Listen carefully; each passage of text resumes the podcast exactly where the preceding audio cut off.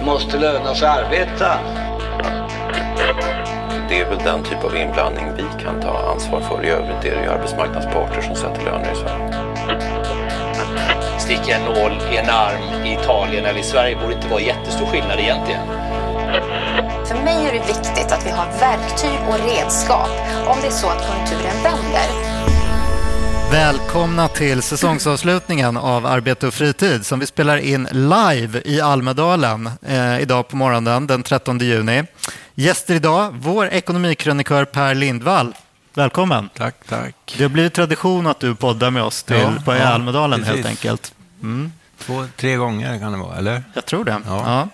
Kul. Och Therese Svanström, TCOs ordförande. Yes, Hej! hej. Du har flängt runt i Almedalen under veckan. ja, som det ska vara. Yes. Hörni, jag tänkte att vi kunde prata lite idag om vad ni har snackat om i Almedalen, vad som har varit de heta ämnena. Ni får spana lite och vad vi tar med oss in i hösten, vad som kommer vara, stanna kvar och vad som kommer bli hett då. Therese, vad, vad plockar du med dig från Almedalen det här året? Ja, men om man ska göra en så allmän spaning rent generellt. Jag har flera eh, saker jag har tänkt på lite grann, även om jag tror att det kommer...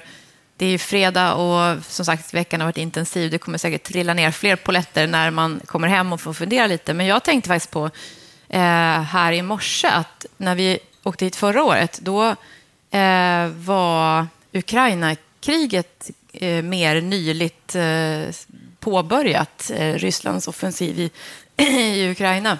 Och då funderade vi ju hur säkert det var att vara på Gotland av säkerhetspolitiska skäl. Eh, Det är det faktiskt ingen som har funderat över, känner jag, i år. Det är ingen som har reflekterat över det.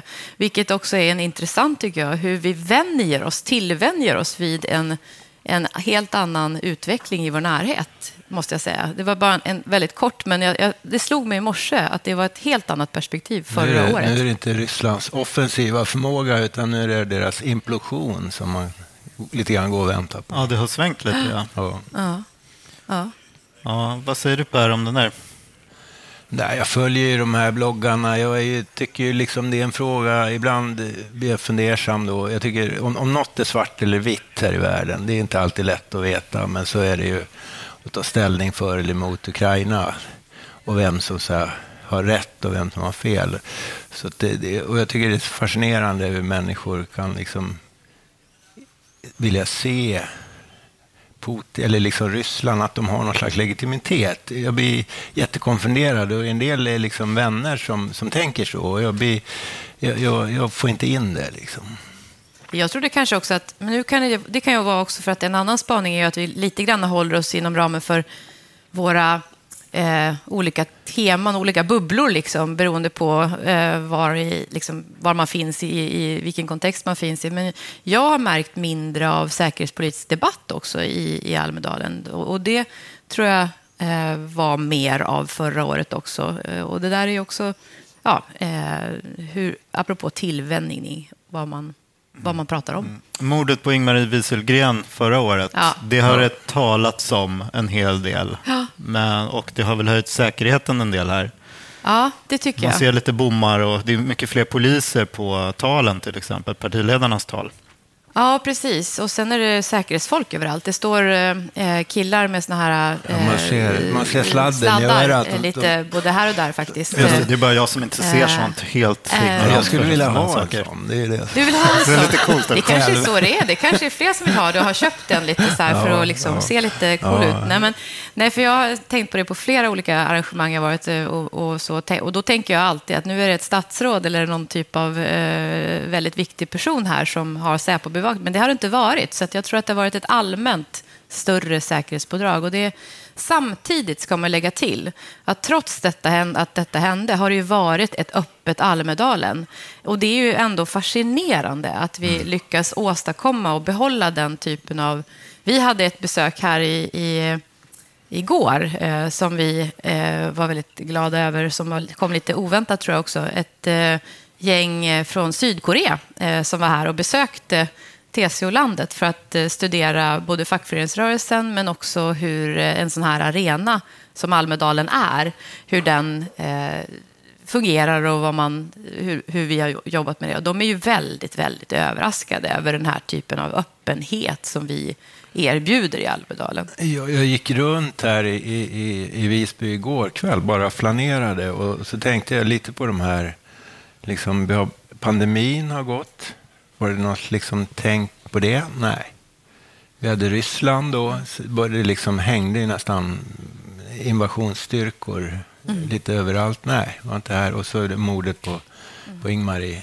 Nej, jag tyckte folk betedde sig som en liksom, högsommarkväll. Liksom. Mm. Ingen tänkte på något, att vi skulle hålla avstånd eller att vi skulle spana efter någon invaderande eller, eller man skulle vara rädd för någon skulle få överfall. Så. Vi har ju en förmåga, vi människor, att återfalla i någon slags normalitet. Mm. Verkligen. Mm. Per, vad har du snackat om här i Almedalen? Vad har varit, vad har varit på din liksom, radar? Ja, jag driver någon slags, eh, tror jag, då, upplysningskampanj om, om, om Riksbankens balansräkning. Att den, den, den ser inte något bra ut och att eh, de har själva gått ut med ett pressmeddelande och sagt att vi behöver återställa det egna kapitalet och vi vi behöver kanske 60 miljarder och det är ganska mycket pengar. För Berätta vad som har hänt.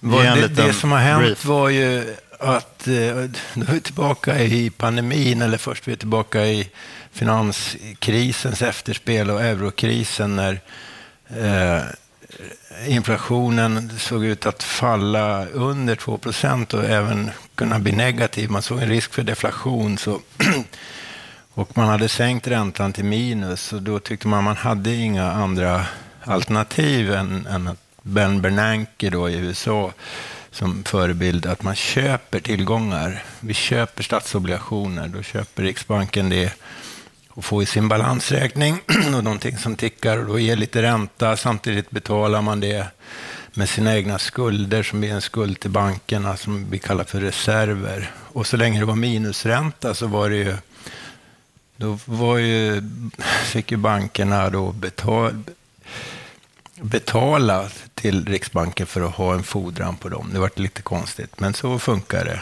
Men sen det som hände under pandemin gick man ju in och köpte, stödköpte i mars där då, där framförallt obligationsmarknaden på att krascha. Ingen kunde sälja och det.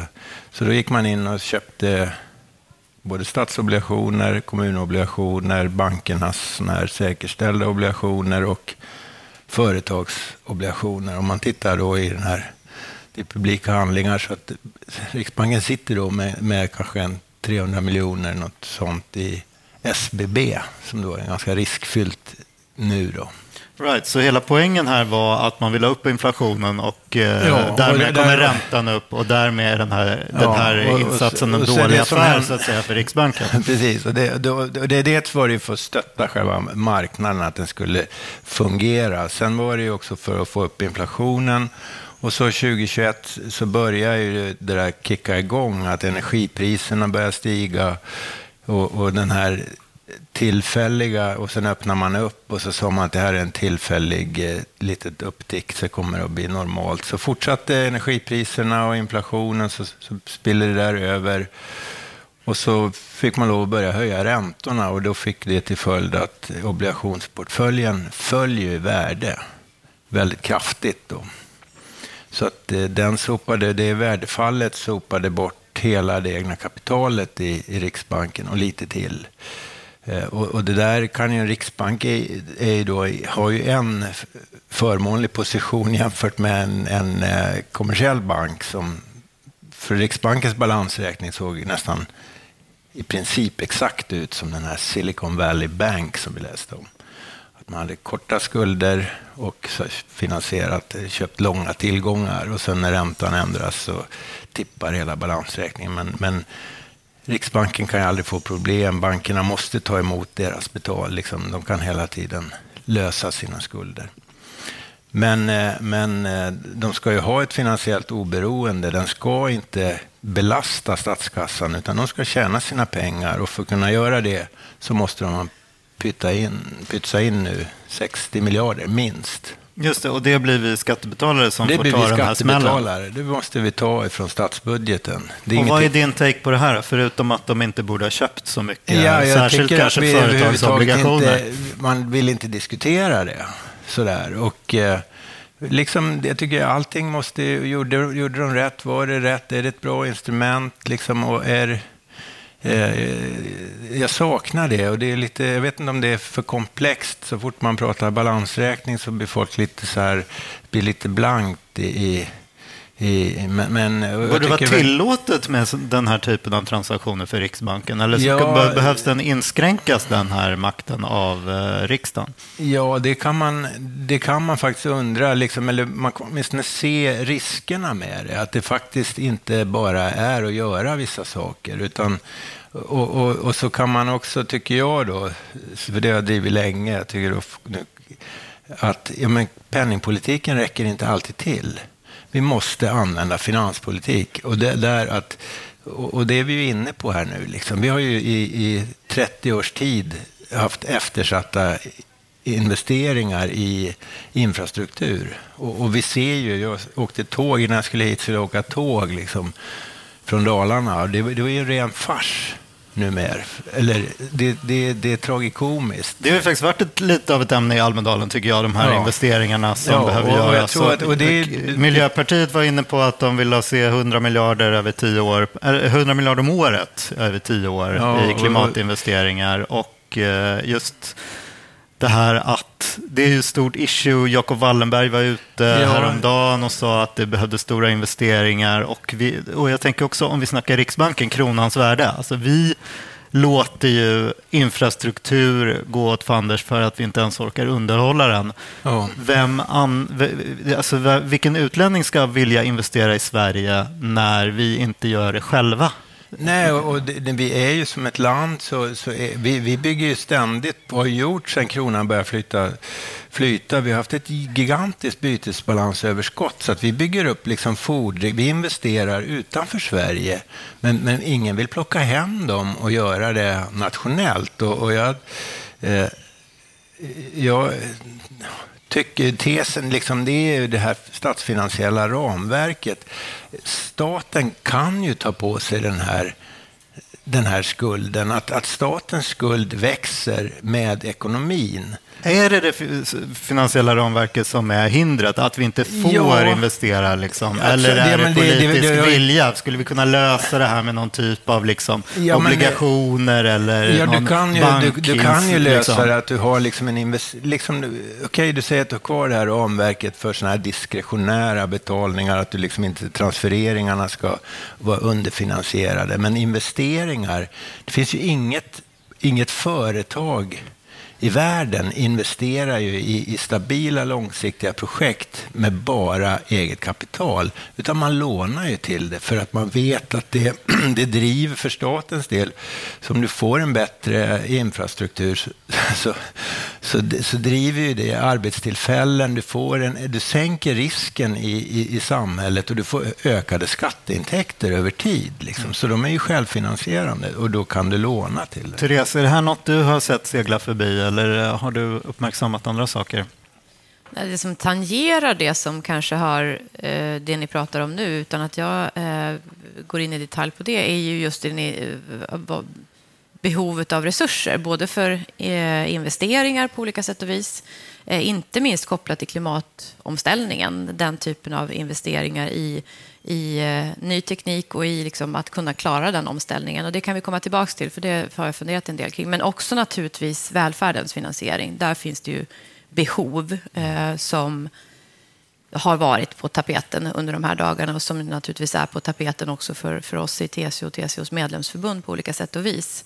Eh, där aviserade ju regeringen eh, i sitt sommartal här, statsministern pratade ju om ändå att, eh, mer pengar till välfärden, så får vi se vad det, vad det landar i så småningom. Men, eh, och jag tror att eh, det är presskonferens idag med finansministern om, om det ekonomiska läget och så vidare. Så vi får väl se vad, vad hon säger på den. Just det, jag. den tar vi när vi slutar ungefär. Ja, exakt. Eh, Så det så. Men, Men, men jag tänkte också på det att eh, sossarna ville ju indexera statsbidragen till eh, kommunal Mm. eh, välfärd.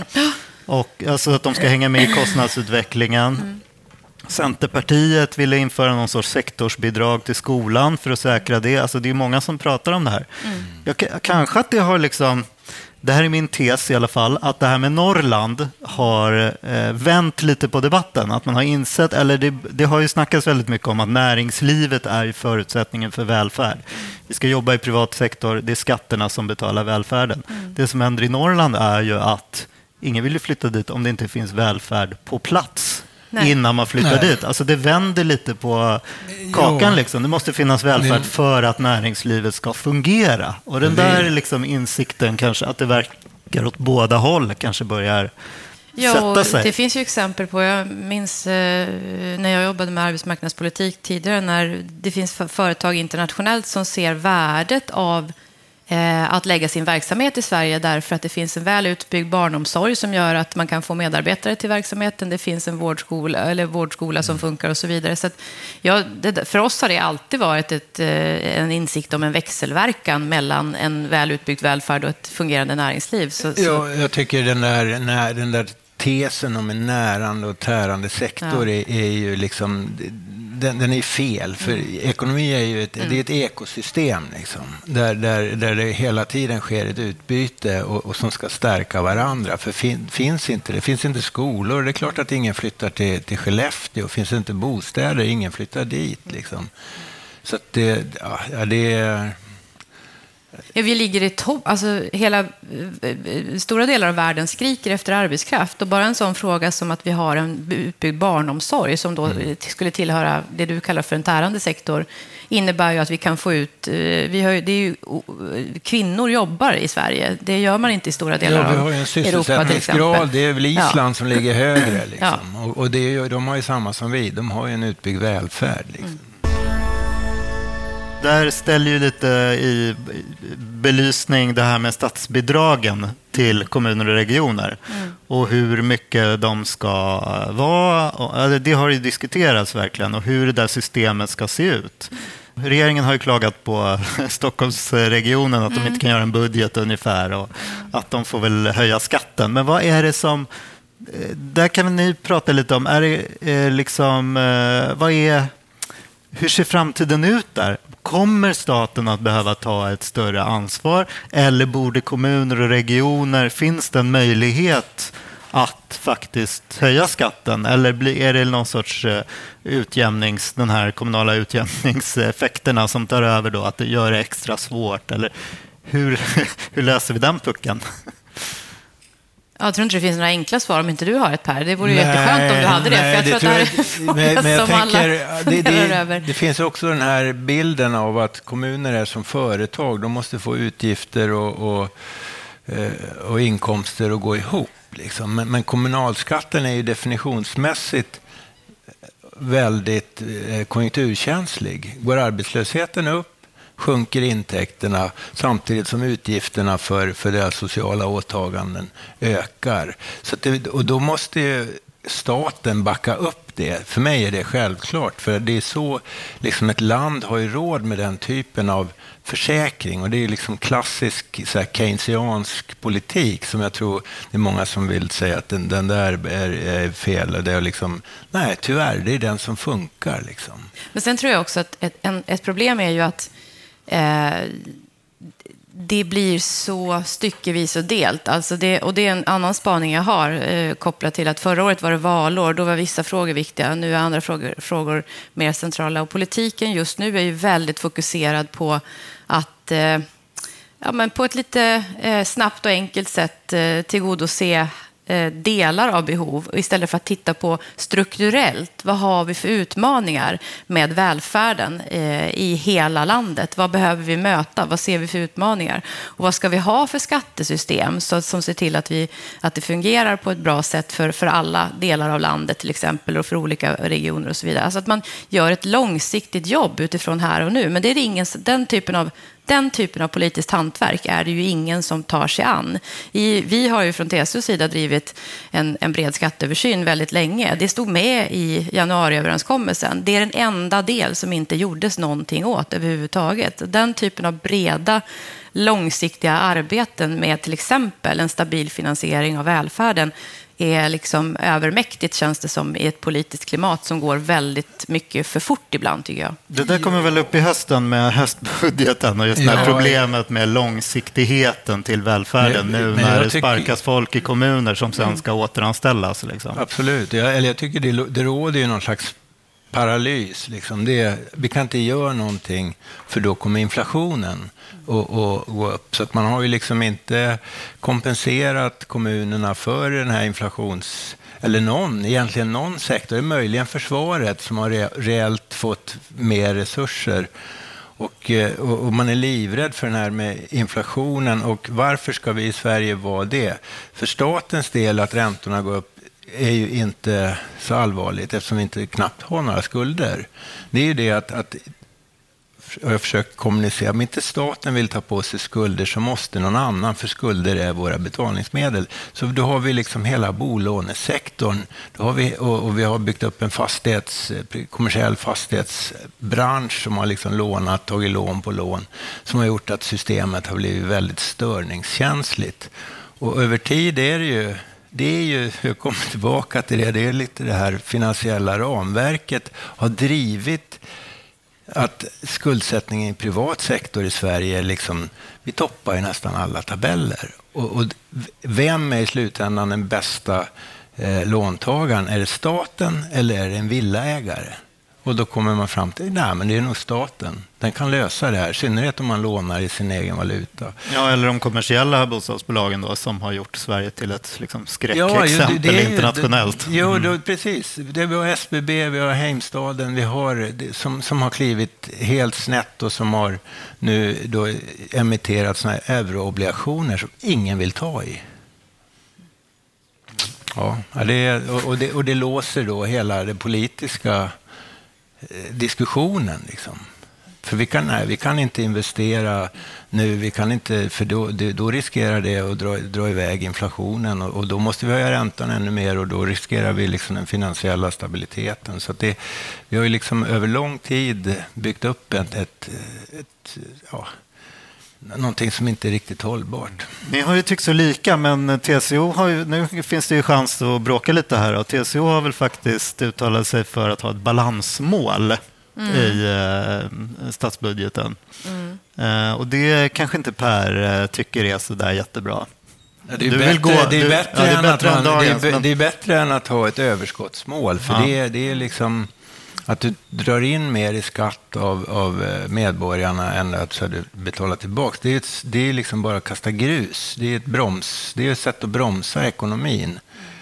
Och, eh, och sen tycker jag som sagt var att, och, då kommer man till den här diskussionen om att, till slut, eh, att man ska skilja på investeringar och det som är transfereringar, mm. det som Eh, och så kommer, då kommer man in på den här, liksom, de här lite mer nyliberala ekonomerna som säger ja, men då kommer politikerna, public choice, då kommer de vilja få allt till att bli investeringar. Och, och, och, och, men så är det ju inte. Det finns ju vissa saker som är ganska tydligt. Det här är investeringar.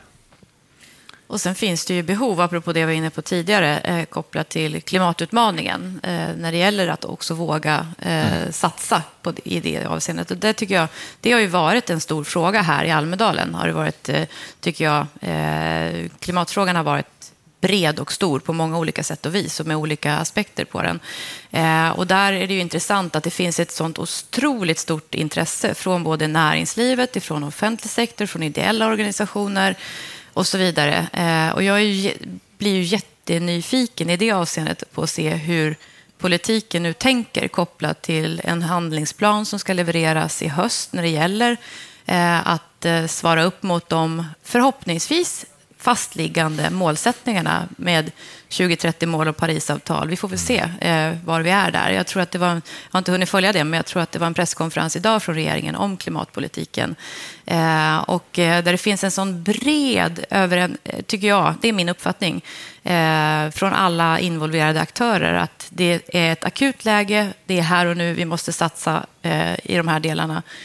Men där politiken verkar vara lite eh, på efterkälken kan man väl konstatera. Och det där ska bli spännande att följa tycker jag eh, under hösten också, hur man väljer att ekonomiskt använda resurser. Och där tänker jag, man hänvisar väldigt mycket till EU och Fit for 55 och de beslut som har tagits där.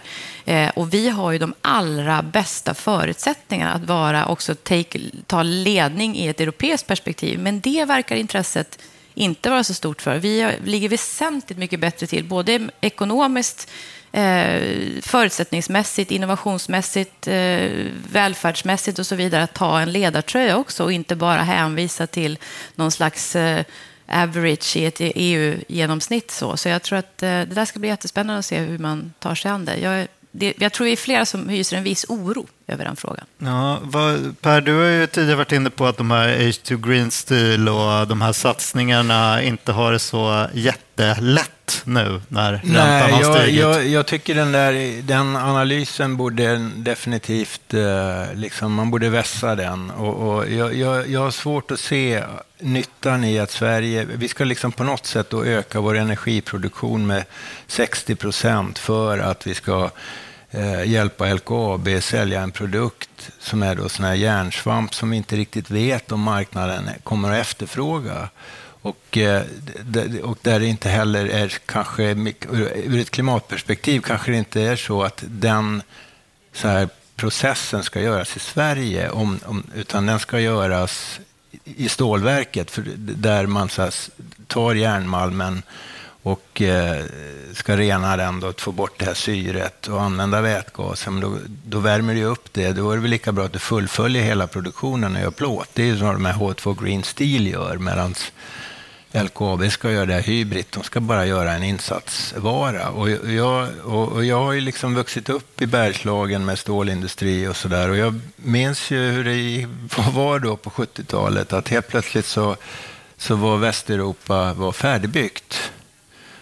Så att eh, efterfrågan på järnmalm bara kollapsade. Och det som klarar sig är ju det som ändå är det mest cirkulära. Det är ju att du återanvänder skrot.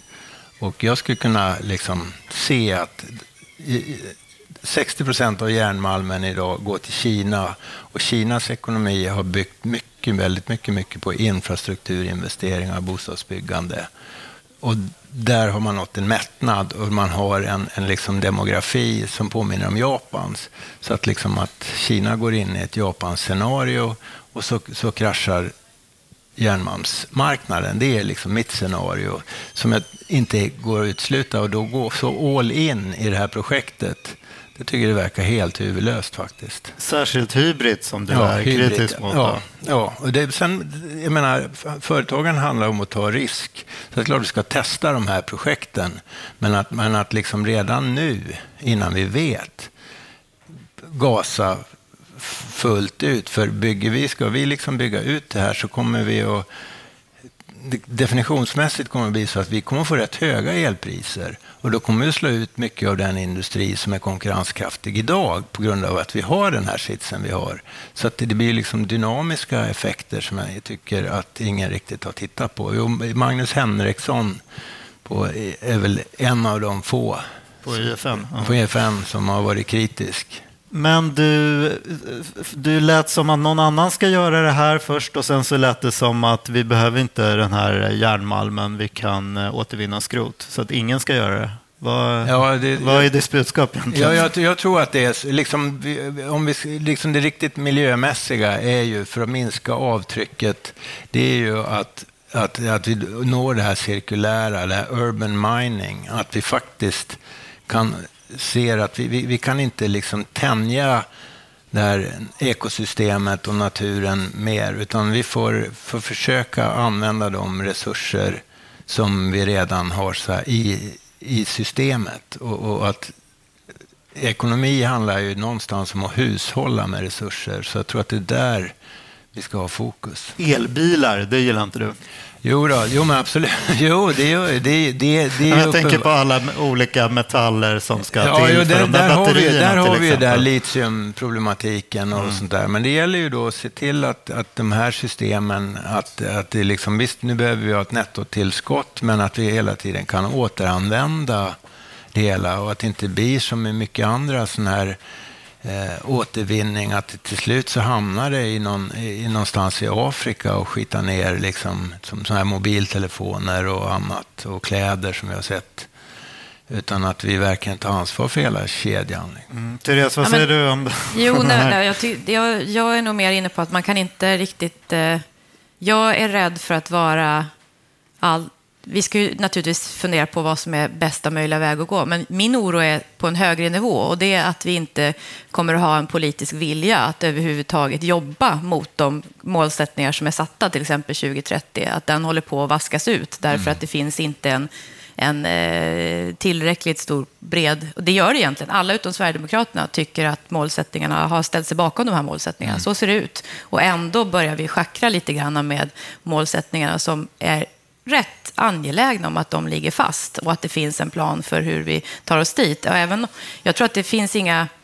Eh, svaren är inte helt givna på vad den bästa vägen är. Även om en cirkulär, cirkulära delarna naturligtvis har ett väldigt viktigt inslag så, så måste vi ju testa lite grann också. Vi är i en utvecklingsfas och vi är i, ett, i en omställningsfas där vi inte kommer att göra rätt i alla avseenden. Det tror inte jag heller.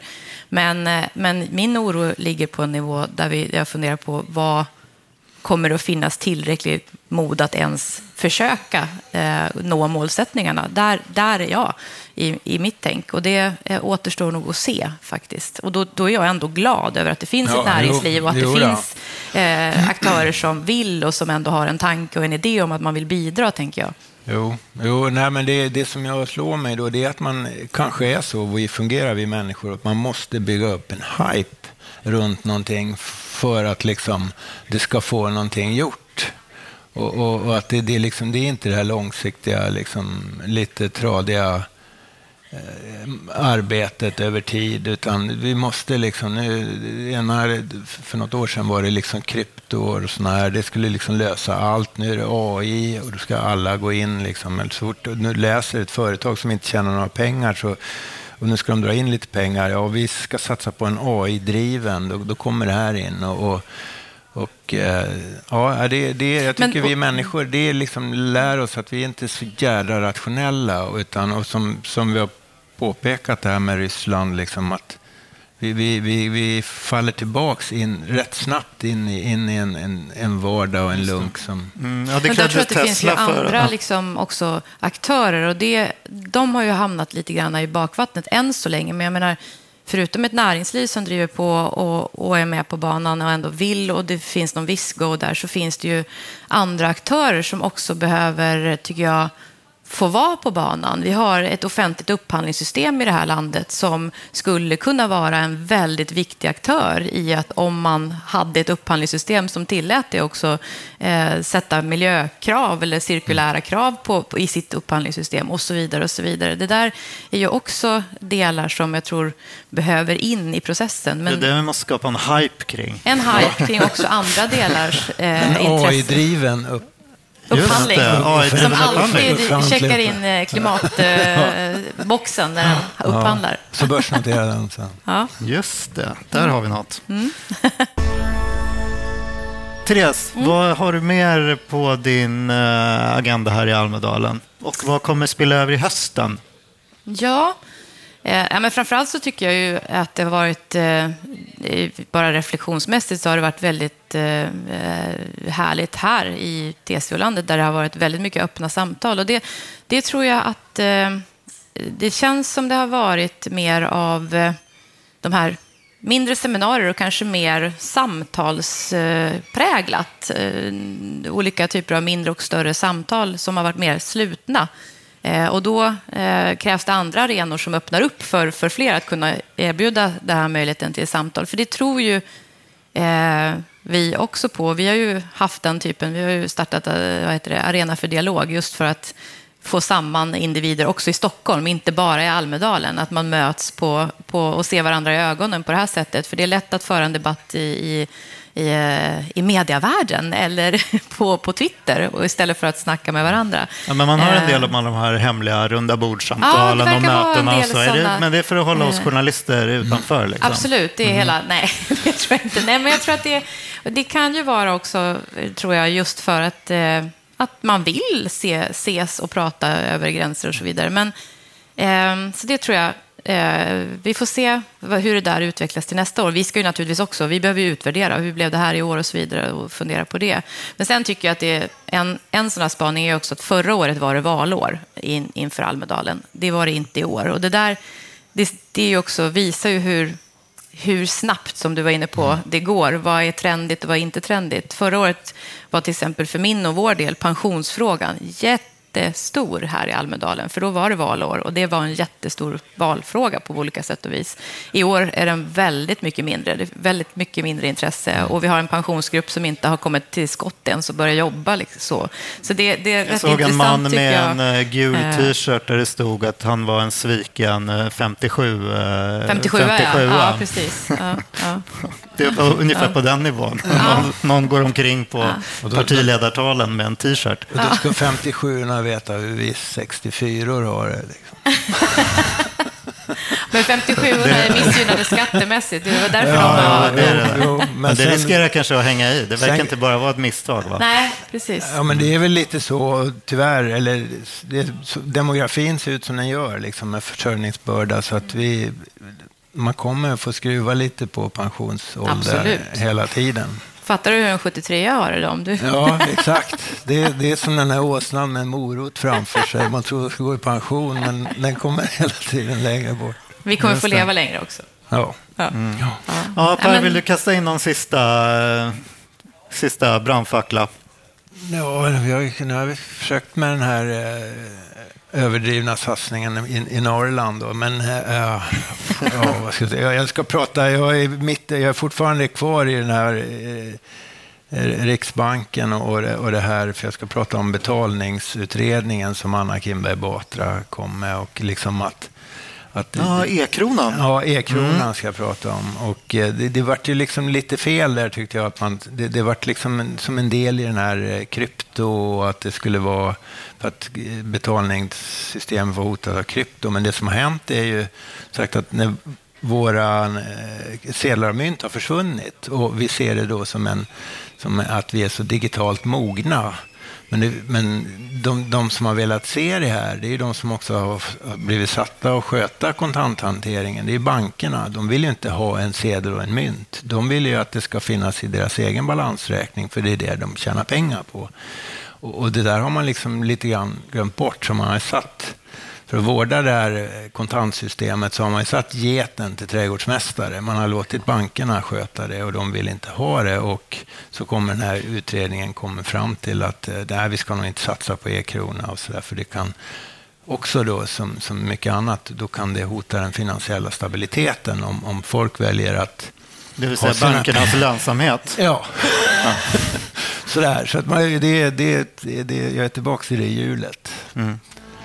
Hörrni, det här blev en riktig säsongsavslutning. Vi har pratat om alla viktiga frågor helt enkelt. Har vi det? Ja, det har vi kanske. Ja. Ja. Vi har sammanfattat. Almedalen. Ja. Investeringar, Klimat. ekonomi, klimat, Ja. välfärd, Lite inflation. lite Ja. inflation. Lysande hörni, stort tack till er och eh, jag säger väl bara att eh, ja, till alla lyssnare. Jag brukar säga sånt här att man ska prenumerera och så, men idag säger jag väl ha en skön sommar helt Glad enkelt. sommar. Ja. Hoppas det kommer lite regn, tycker jag. Då. Ja. Bra avslutningsord. tack och adjö. Tack. Tack, tack.